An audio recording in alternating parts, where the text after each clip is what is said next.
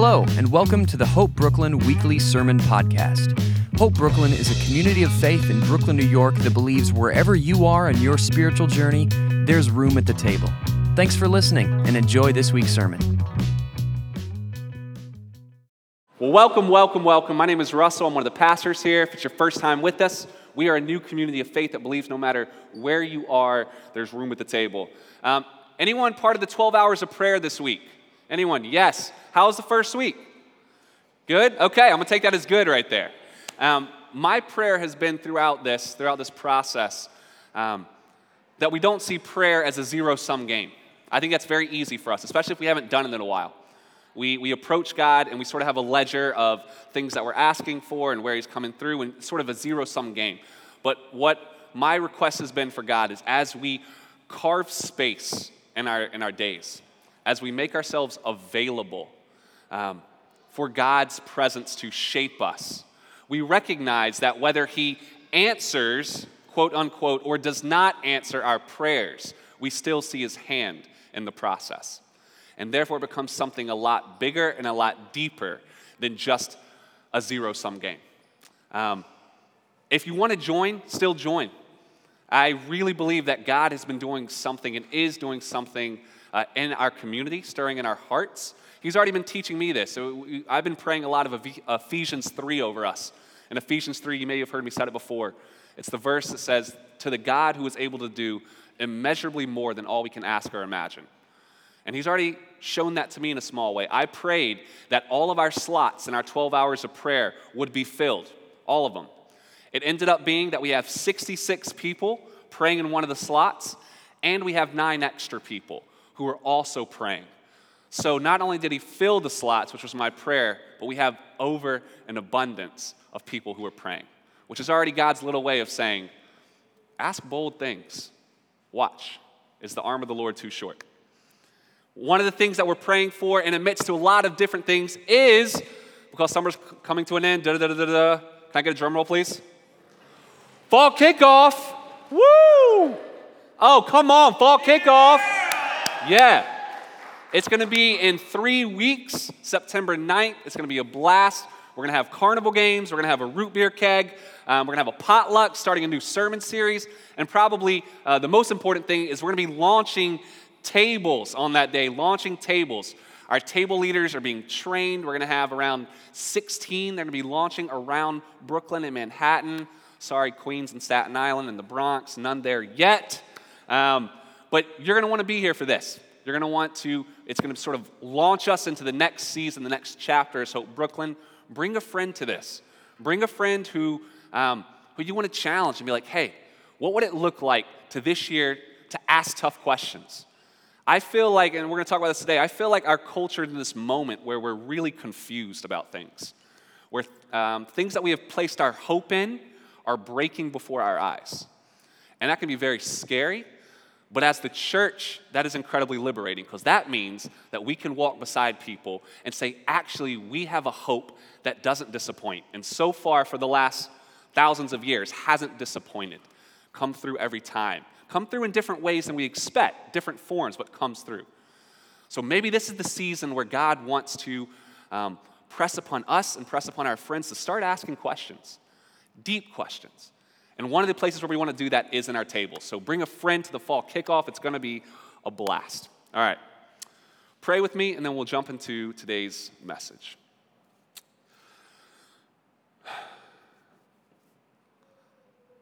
Lord, we silence our hearts.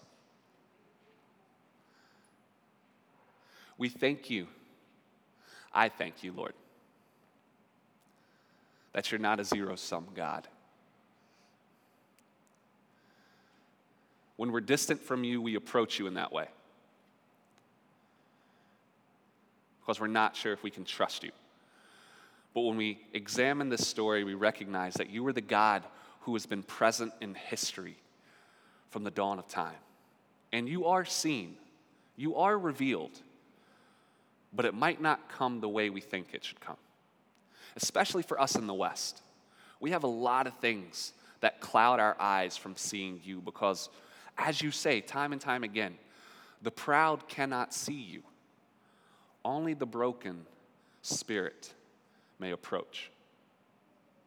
If, if there's anything that seems to be happening in this cultural moment, Lord, you are breaking us. You're breaking us. And so for that, we rejoice because we know, even though it's painful, when there is breaking, that is the conditions by which we can see you, the living God, the God of miracles. And so we press into that as a community. We press into that as individuals. We press into that as a family. And we say that it's not going to come. Nothing's going to come. The kingdom's not going to come through our efforts alone. The kingdom will only come through repentance and through you, Jesus. You manifesting your love for your people and your world. So we're broken vessels and we're available. Speak to us today. It's in your name. Amen. All right. So we're coming to the end of our summer series, which we have titled Storytime with Jesus. Um, we've been looking at various parables and sort of asking the question of why parables and what is Jesus trying to teach us about the kingdom in these parables. Brief recap parables. Parables are teaching tools. Parables are stories that Jesus utilizes which talks about very common concepts, very common concepts, but he flips them on their head. He employs them in very unconventional ways, such that the listeners, when they hear it, they're left wondering okay, how do I put this into practice? If the kingdom is like this, what does that mean? How do I respond? So today we're going to be in Luke 14. Luke 14. Uh, if you have your Bibles or smartphones, we're going to be reading verses 15 through 24. And just FYI, and obviously this will come out in the message, but we are uh, picking up in the middle of a particular dinner party, okay? So we're in the, it's like being thrust right into the middle of a dinner party. And this is what's going on. When one of those at the table with him, him meaning Jesus, heard this, he heard something Jesus said. Don't worry, we'll come back to it. He said to Jesus, Blessed is the man who will eat at the feast in the kingdom of God. And then Jesus replied, a certain man was preparing a great banquet, and he invited many guests. Now, at the time of the banquet, he sent his servant to tell those who had been invited, Come, for everything is now ready. But they all alike began to make excuses. The first said, I have just bought a field, and I must go and see it. Please excuse me. Another said, I have just bought five yoke of oxen. I'm on my way to try them out. Please excuse me. And still another said, I just got married, so I can't come. Shout out to the married people in the room. The servant, I don't even know what that means. the servant came back and reported this to his master. And then the owner of the house became angry and ordered his servant, Go out quickly into the streets and alleys of the town and bring in the poor, the crippled, the blind, and the lame. Sir, the servant said, What you ordered has been done, but there is still room. And then the master told his servant, Go out to the roads and the country lanes and make them come in, so that my house will be full. For I tell you, not one of those who were invited will get to taste my banquet. All right. Context Jesus is at a dinner party. and the best way that you can sum up Jesus at dinner parties is you don't know what's about to happen other than it's gonna get real. Hashtag Jesus at a dinner party, it's gonna get real. It, it sort of reminds me of um, a beach trip that my family takes. Uh, I have two brothers um, and a, a, dad and a mom, and, um, and whenever we get together, just I don't know. Anna says she never sees me laugh like I laugh with my brothers. We just like, our passion sort of feeds on one another, and we have such energy, and we're like little puppies nipping at each other's ears. It's crazy. But the joke in our family is that at some point during the week, my dad and I, who we love, respect dearly, but we have different views on certain things. We'll be sitting at the table at some point. We don't know when it's going to happen. It's going to it's going to come when we least expect it. But someone's going to say something, probably him. That's okay. You can't deny it right now, Dad. He'll say something, and I'll think to myself, just stay quiet. You don't need to respond. It's okay. Don't worry about it. But then I'll look at my older brother, Matthew, and Matthew will have this biggest grin on his face, like, go ahead, go ahead and say it. And then I'll say something, and then three hours later, everyone will have excused themselves, and my dad and I are still talking about this. That is Jesus at a dinner party, only he wins the argument every time. You don't know what's going to happen, but something is going to happen. At some point, Jesus is going to go in, it's going to get real. Um, in order to understand precisely what's going on in this story, we need a little historical context. There are two things, and, and honestly, it won't be that different because dinner parties in the first century are really like dinner parties in the 21st, as we'll see in a second. But there are two elements of dinner parties in the first century that are important for our purposes today. First, social status in the ancient world was based on one's social estimation of honor. That's a very fancy way of saying your status was based on your popularity, right? One's status in the ancient world was based on what other people thought of you. And what is status? Status is nothing more than the power of collective suggestion based on collectively agreed upon values. But you may be wondering, what are these values? When did we vote on these values? We never did. We just woke up into them. We found ourselves in them. I might say, as we'll get into a little bit, maybe there's a f- power of evil that sort of agrees upon these values for us. However, that is status the power of collective suggestion based on collectively agreed upon values. And we already see this playing out in this particular dinner party because in verse 7, which we didn't read, but it's earlier in the story, we're told when he, he meaning Jesus, when he noticed how the guest chose the places of honor. So he's at this dinner party and he's looking, and, and people are choosing the places of honor, the seats of honor. The status of that society was manifested, was made concrete in seats of honor. And of course, for us, all we have to think about is high school, right?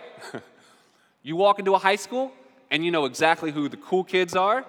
You know, your status in that school is manifested by what table you're sitting at. As Joel Green writes, meals were used to publicize and reinforce social hierarchy. So, dinner parties were used to make public what is our collective status and to reinforce it because it's all the same people at the same meals over and over and over. So, it was vital that you got invited to the right parties and that you also sat at the right seats. Or, as we would say in the 21st century, it's not what you know, it's who you know. So, too, in the first century. So, someone would take a more honorable seat in these parties, hoping to, to, to receive the status associated with that seat, right? And, and we do that too. How do we do that? We do that with Facebook events, or at least we used to. Maybe we still do. I don't know. When you get invited to a Facebook event, what do you do? You don't respond first. You want to see who else is responding, right? Yeah, you're laughing because you know it's true. Who else is responding? And then you wait, and if there's enough people, then maybe you'll, you'll respond yes. Maybe uh, if there's not enough, you'll just say maybe. You'll keep your options open. But if the right person, you know what I'm talking about, if, that, if the star responds that they're going, then you're definitely going. Same thing. You're looking for the right parties that elevate you to the right status, to get the right seats at that table. So your status was based on your social estimation of honor, on your popularity. Jesus is at a party because Jesus just accepts invitations. He goes where he's invited. But he doesn't, he's never co opted by the spaces he's invited into, but he does go there. And so he's watching this, he's watching it all happen. The second thing you need to know about dinner parties in the first century is the ethics of reciprocity. The ethics of reciprocity. Basically, nothing is free. nothing. Gifts, by unwritten definition, are never free, are always given and received with either explicit or implicit strings attached. So you're invited to the parties of those in your, your class, and your social status. And you never invited those below your class. And the reason why was just very, very natural, very objective. One, it would endanger your status if you invited those below your class. But two, it was a wasted invitation because the poor would not accept that invitation. Why? Because they couldn't pay you back, right? They would, they would feel like they're being tricked. This doesn't make any sense. They would never accept because they could not reciprocate such an invitation. So parties were all the same people every time, just like high school. It solidified the it crowd, right? It solidified the in crowd. So there was always this sense of if I invite you to something or if I do something for you, you do it back. And this, this you know, reciprocity such that no one can ever enter in. You know where I see that play out? In companies and groups, and even sadly, and sometimes pastors' meetings. You know where I see it play out? The in group lobs compliments back and forth to each other. You know what I'm talking about?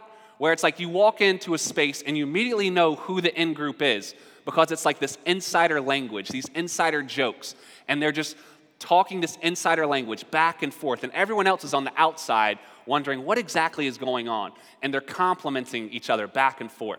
So it solidifies this very tight idea of who the insiders are and who the outsiders are. The boundaries are thick and impenetrable, and everything is a game, most exhausting of all. Dinner's never just dinner. I can't just eat in peace with people. Everything is a game.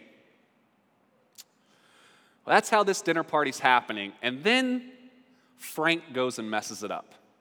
I'm naming this guy Frank. I apologize if there are any Franks in the room. I have no problem with the name Frank. It just sounds like a Frank thing to do. Frank is obviously at his first dinner party. He got invited and he knows he shouldn't be there, and he's probably having a really good time. Because he's like, I made it, I'm in the it crowd, and he hears Jesus teaching and he goes, Blessed is the one who eats at the feast of the kingdom. Yeah. Assuming that this is the group, like we've made it. Guys, we're having the time of our lives. He's very giddy right now. And it's at that point when he assumes that in Jesus' teaching, he's been on their side, that Jesus gets confrontational. Up to that point, he's been teaching, but now he goes in. He's been sharp, but not directly confrontational. Now he sort of turns his focus to that immediate group. And he tells a story. In the story, he says there's a master of a house. And we know that this person has immense power immense power. We know it based on the words Jesus uses. He says he's throwing a great dinner, not just a dinner, a great dinner, and he invited many. He's constantly known as Lord or the master of the house. Moreover, you look at the excuses that the, that the, the people who decided not to come, that they throw at him. Um, you can tell his social status. One guy says, I just bought a piece of land and I need to go inspect it. The other person says, I just bought five yoke of oxen. In the first century, if you have the means to be able to, to buy a piece of land before you inspect it, you have tremendous means. You're in the top 1%. Likewise, if you buy five yoke of oxen, scholars point out that's going to work about 100 acres of land, where the common middle class Jewish person works six acres of land. So basically, Jesus is trying to get the point that this master of the house throwing the party, he's at the top rung of the ladder. He is very great, very powerful. And he's throwing a party. He invites those in his social status, his class. But they decide to kick him out of the group. We have an instance of societal collusion. He sends his servant to say, Everything is ready and come. And one by one, in verse 18, we're told, they all alike begin to make excuses. Now remember, your social status is determined on your popularity, it's determined on peer approval. And so the people in his group are basically one by one voting him off. They formed an alliance. That they reject his invitations, excuse me, that they reject his invitations is basically their way of colluding together and saying, We're gonna publicly shame you because no one's gonna come to your party. It's either gonna be empty or you're gonna have to invite people below your social status, but we're going to publicly sh- shame you. It is like Mean Girls, where I, I guess Regina shows up and Gretchen goes, You can't sit with us anymore because you're wearing sweatpants on a Wednesday. And we don't wear sweatpants on Wednesdays. I don't remember if that was the reason. It's been a long time. But that's basically what's happening. They're all colluding together and saying, You're kicked out of the group. No more. You are being publicly embarrassed. It's worth noting, this isn't the point of the story, but it's worth noting for us in the West that those who are invited and chose not to come are those whose lives are deeply embedded in their possessions and their relationships. That is to say, they skip the feast because they bought land, they bought oxen, They're getting married. They have the luxury of time to move and to do and to be. They have stuff that they can do other than just existing. It's a detail that we in the West need, we would do well to remember. How often we miss out on the invitations of God because we have the luxury to pursue goals, to put relationships first, because we have no time to say yes to these invitations. Well, the, his, his, the people in his class, they colluded against him. They publicly shame him. And now he has a decision to make. What is he going to do? And what's so interesting is the anger and the action of the host. We're told he's enraged. It might, it might have said angry um, um, in the translation, but the verb is very strong. He's enraged, and rightfully so. He's just been kicked out of the group.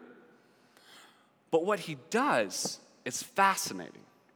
He tells his servant, Go out into the streets and the alleyways and bring in the poor, the crippled, the blind, and the lame. And the servant said, Lord, what you ordered has been done, and there is still room.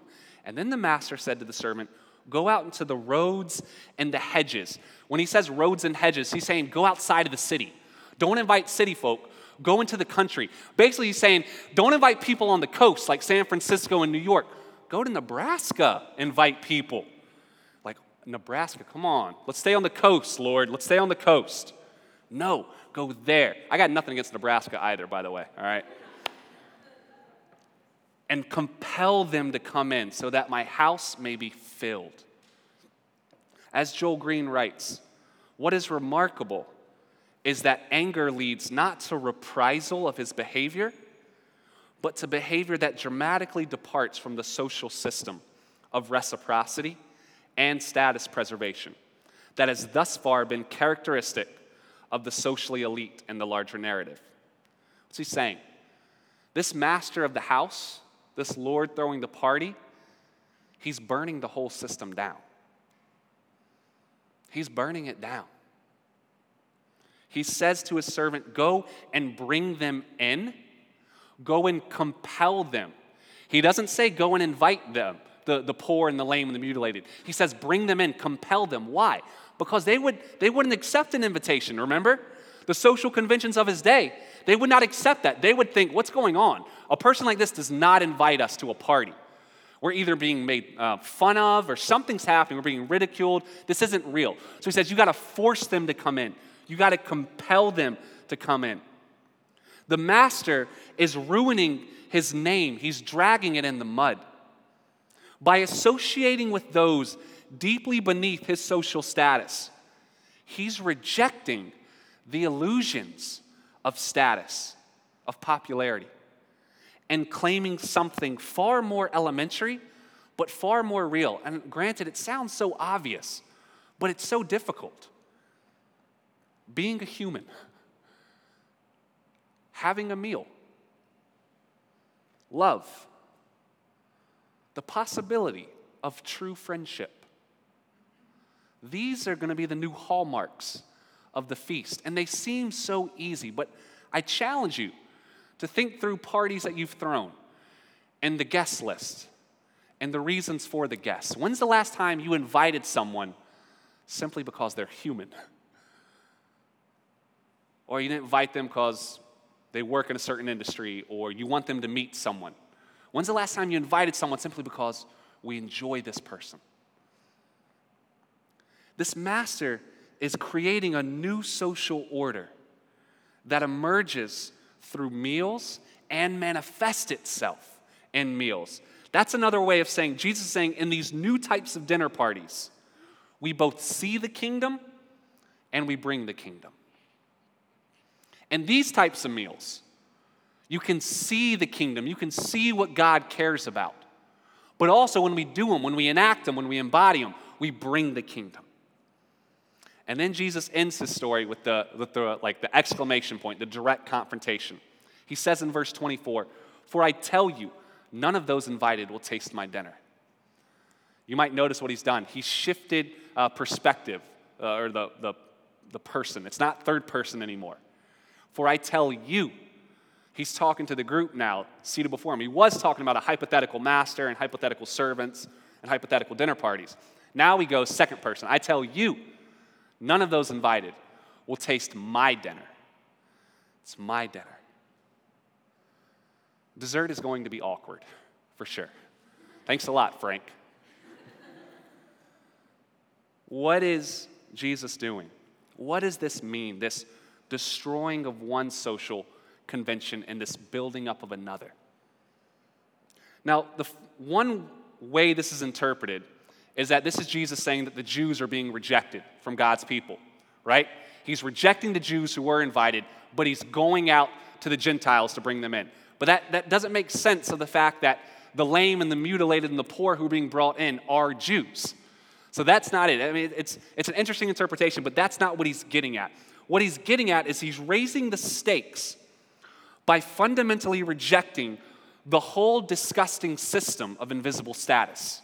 That's not real.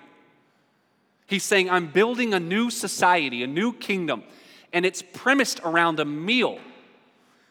A real meal with real humans who are there for being humans, because I delight in them. And this invisible currency called status has no part in it. Remember, there are two conditions of the dinner party. First, that it's based on your popularity, and second, on the ethics of reciprocity, being able to pay one another back. And in this new dinner party, nothing can happen. Neither of those can happen.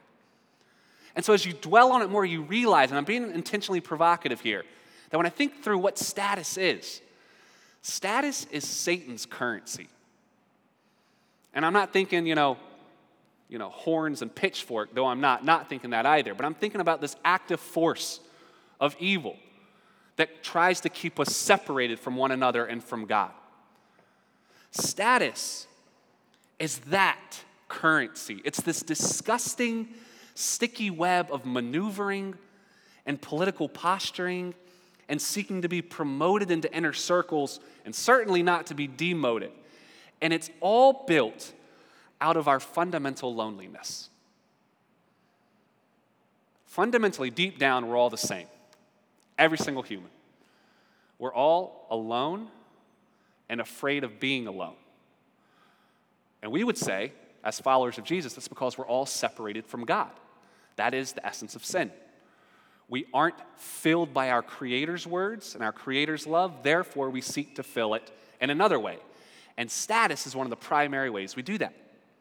I love the way theologian David Ford puts it. He goes, Status is our original sin inspired cry for wholeness. We want to be whole. We don't want to feel so alone.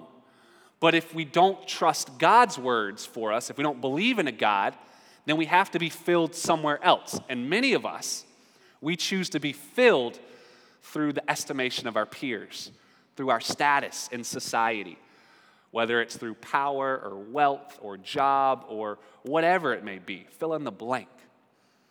Status is the answer, one of the answers, to our fear of wondering what if we're a mistake? What if we actually have no value? Without letting God weigh in on that question. Status is power, it's currency, it's the way of validating our existence. And, and some cultural um, icons are already following that to the logical end. We already do this, right?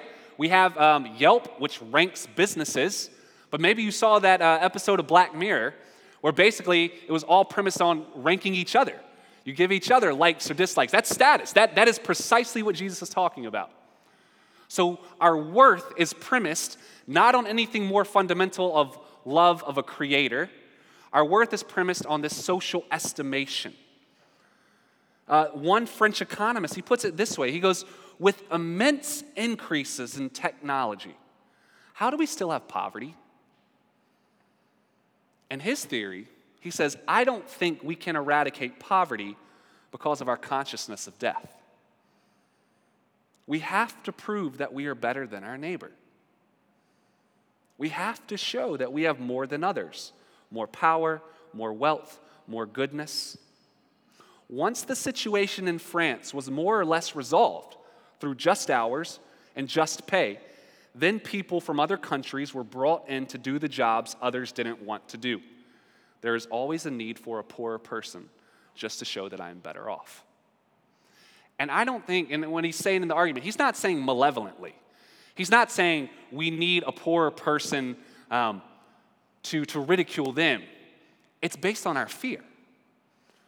It's based on our need for validation. Are we a mistake?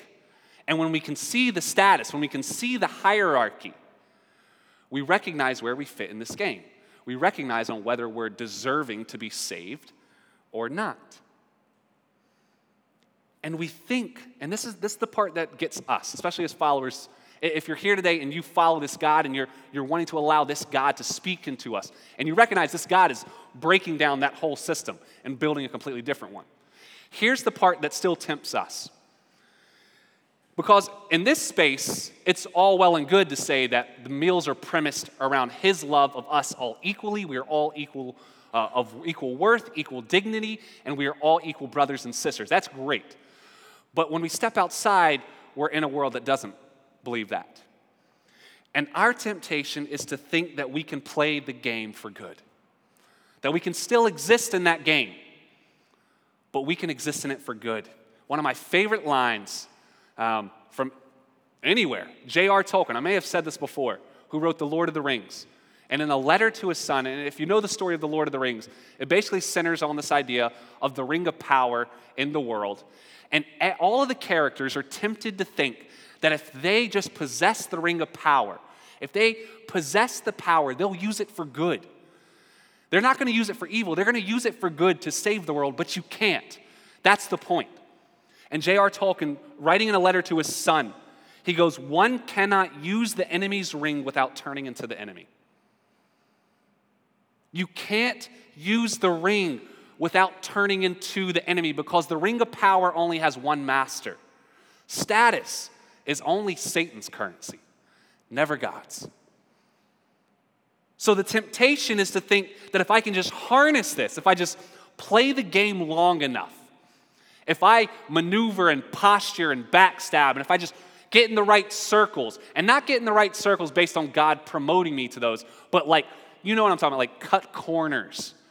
Play the game to get in the right circles, then I'll destroy it, and then I'll use it for good, but you won't. It's too late at that point because you cannot use the enemy's ring without turning into the enemy. Can't be done. So we say, if I just get this promotion, if I just get in this group, if, if I, I have to play the game for a certain amount of time and I have to play it on their rules, not God's rules. Once I get there, then fill in the blank. But C.S. Lewis writes until you conquer the fear of being an outsider, an outsider you will remain. You'll never get there. The grass is always greener, right? There's so many adages and cliches we can throw into this. It's all getting at the same idea. If we try to play according to Satan's currency, we're always going to end up more alone and more isolated and more afraid. And we're just going to perpetuate this hierarchy. But instead, Jesus offers a new type of dinner, a new type of world. And it's premised on something different. And again, it seems so obvious, but it's not. it's premised on the idea of the love of people for being people, on the love of you for being alive. That's God's dinner party. There is a meal, God is throwing it, and we should share it a meal together. Why? Because you're alive and I'm alive, and we're both loved by our Creator. That is condition enough to share a meal. God is delighted in us. We are social creatures designed to eat meals. We should eat meals together. And it's hard. Try it. It's very hard because we still gather toward those in our status circles, toward those in our cultures and those in our economic conditions, those who in our race or our political views or our age. We still gather around that because we feel safer in that space. Meals that break out of this pervasive, original sin inspired cry for wholeness are hard, and the conversations, to even broach a conversation, will be awkward and it will take time. I remember, this is a lesson that I'm still learning, We'll always be learning, but uh, I was first exposed to it in Portland. So I interned at a church in Portland, and similar to what we do here at Hope Brooklyn, we had a meal together. It was a Sunday night church. So we'd eat a meal, and then we'd go uh, into service together. Where the church was, there were a lot of homeless. And so um, many times the homeless would come in and they would eat a meal with us, which was awesome. But I realized that I still, um, in my attempt to do good, or whatever that means, I still was viewing these homeless people through this hierarchical lens, right? As if I'm the one to do good. But having a conversation was really, really difficult. I realized I had nothing in common. Many times, these people didn't want to have a conversation with me, they just wanted a meal, which is fine. But at first, I, it wasn't fine. At first, I was like, no, I should be bringing something to the table. When the reality is, in this new kingdom, the fact that two people are sharing a meal together is already it. We're getting somewhere. We're already seeing the kingdom and bringing the kingdom. And in time, if we do that long enough, if we do that long enough, one, what happens is the homelessness inside of me starts to come to the surface. I realize that I lack a home and I'm desperate for a home. I realize that there is no difference between them and me. We are the same person, the same fundamentally deep fear that we are valueless and that everything we're doing is trying to convince you of my value to save me in this world instead of listening to the voice of God who already says you are of value. You are not alone. It is so good that you're alive. And that's the gift of the lame, the blind, the broken, those who are excluded from society, because they've already been kicked out of the game in a lot of ways. So they reveal to us, they reveal that we can't hide our fundamental fear. They bring it to the surface. At these dinner parties, we both see the kingdom and we bring the kingdom. I want to invite the worship team back up here. I want to close with a passage in a book called Living Gently in a Violent World. You've heard me talk about this guy before, Jean Vanier. Jean Vanier is a Catholic priest in France who, his calling, he started communities called L'Arche. Um, and L'Arche are communities of the abled and the disabled who live together. And it's, there's like a hundred or something across the world. They're pretty remarkable. And that's it. That's as simple as it is.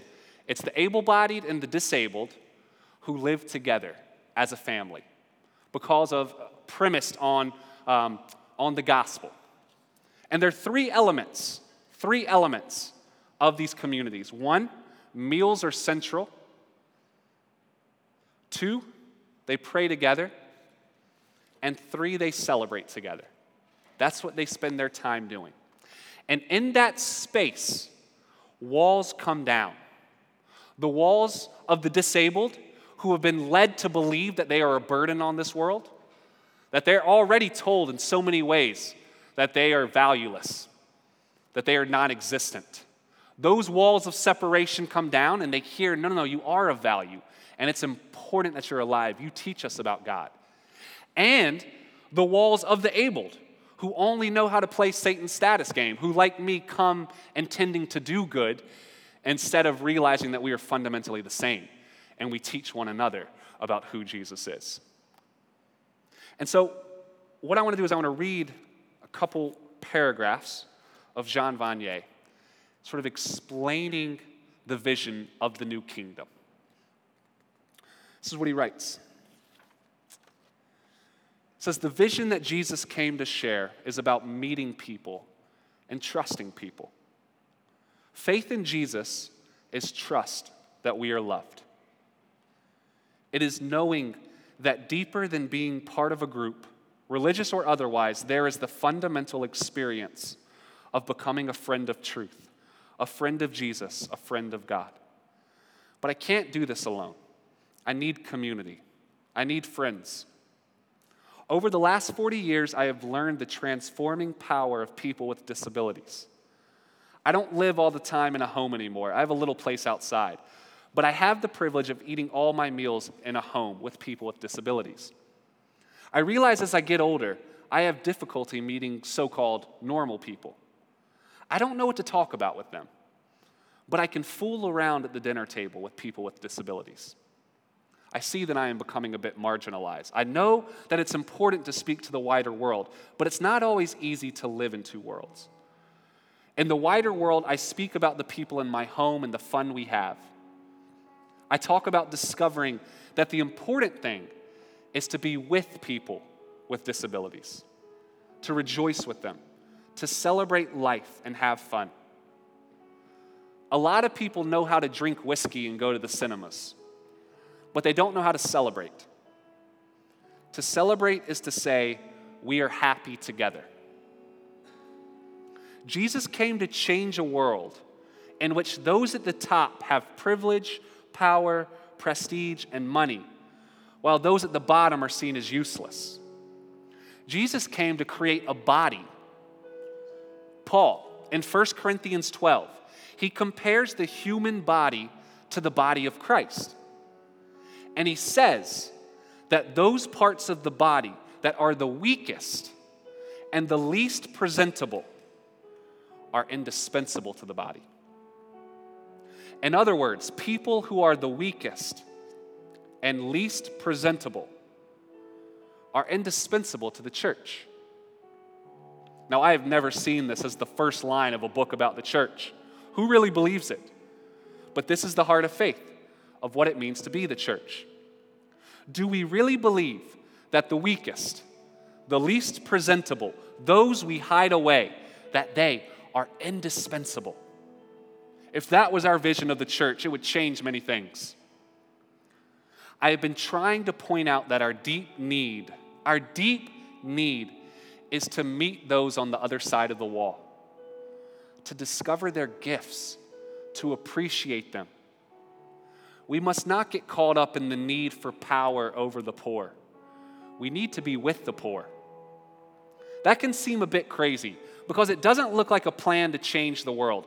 But maybe we will change the world if we are happy. Maybe what we need most is to rejoice and to celebrate with the weak and the vulnerable. Maybe the most important thing is to learn how to build communities of celebration. Maybe the world will be transformed when we learn to have fun together. I don't mean to suggest that we don't talk about serious things, but maybe what our world needs more than anything is communities where we celebrate life together and become a sign of hope for our world. Maybe we need signs that it is possible to love one another. Maybe we need meals that simply eat together because God is alive and we are loved. Would you stand with me?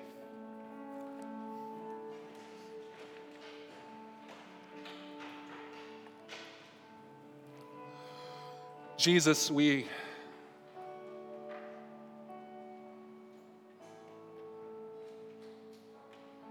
we confess that we don't know how to do that. I mean, it sounds so obvious and so easy. But to give up the game that scares us, and it rightfully scares us. Because that shows that we aren't filled, we are not filled with your fundamental love of who we are simply for being alive. If we were, like, like you, Jesus, if we were completely filled with the Father's love for us, we wouldn't have to play the game of status and all that. We could be with people and celebrate because we know that we are not separated from you, our Creator. And we know that's what you're doing in the church. That's the type of body you're creating, not one of hierarchy, but one where we all have a role and a gift that we bring to one another. And we know that type of stuff happens over meals. And we know that because we are um, separated from you, because we have that original sin inspired cry for wholeness, that you've given us the weak and the vulnerable and the lame and the crippled and the blind. You've given us those who society says are already cast out to be the center of the church because they reveal to us that you don't play that game anymore. That's not what your parties and your feast are about. Your parties and your feast are about us being humans and learning to love and trust one another because you love us. I don't even know where to begin to pray for that, Lord. Other than you can take Hope Brooklyn, you can make us into that type of community. Because there is freedom there and there is life there. Give people here the courage to open their hearts, open their lives, open their friend circles to others, to those that you are inviting in. We can't do this without you, Lord. Amen.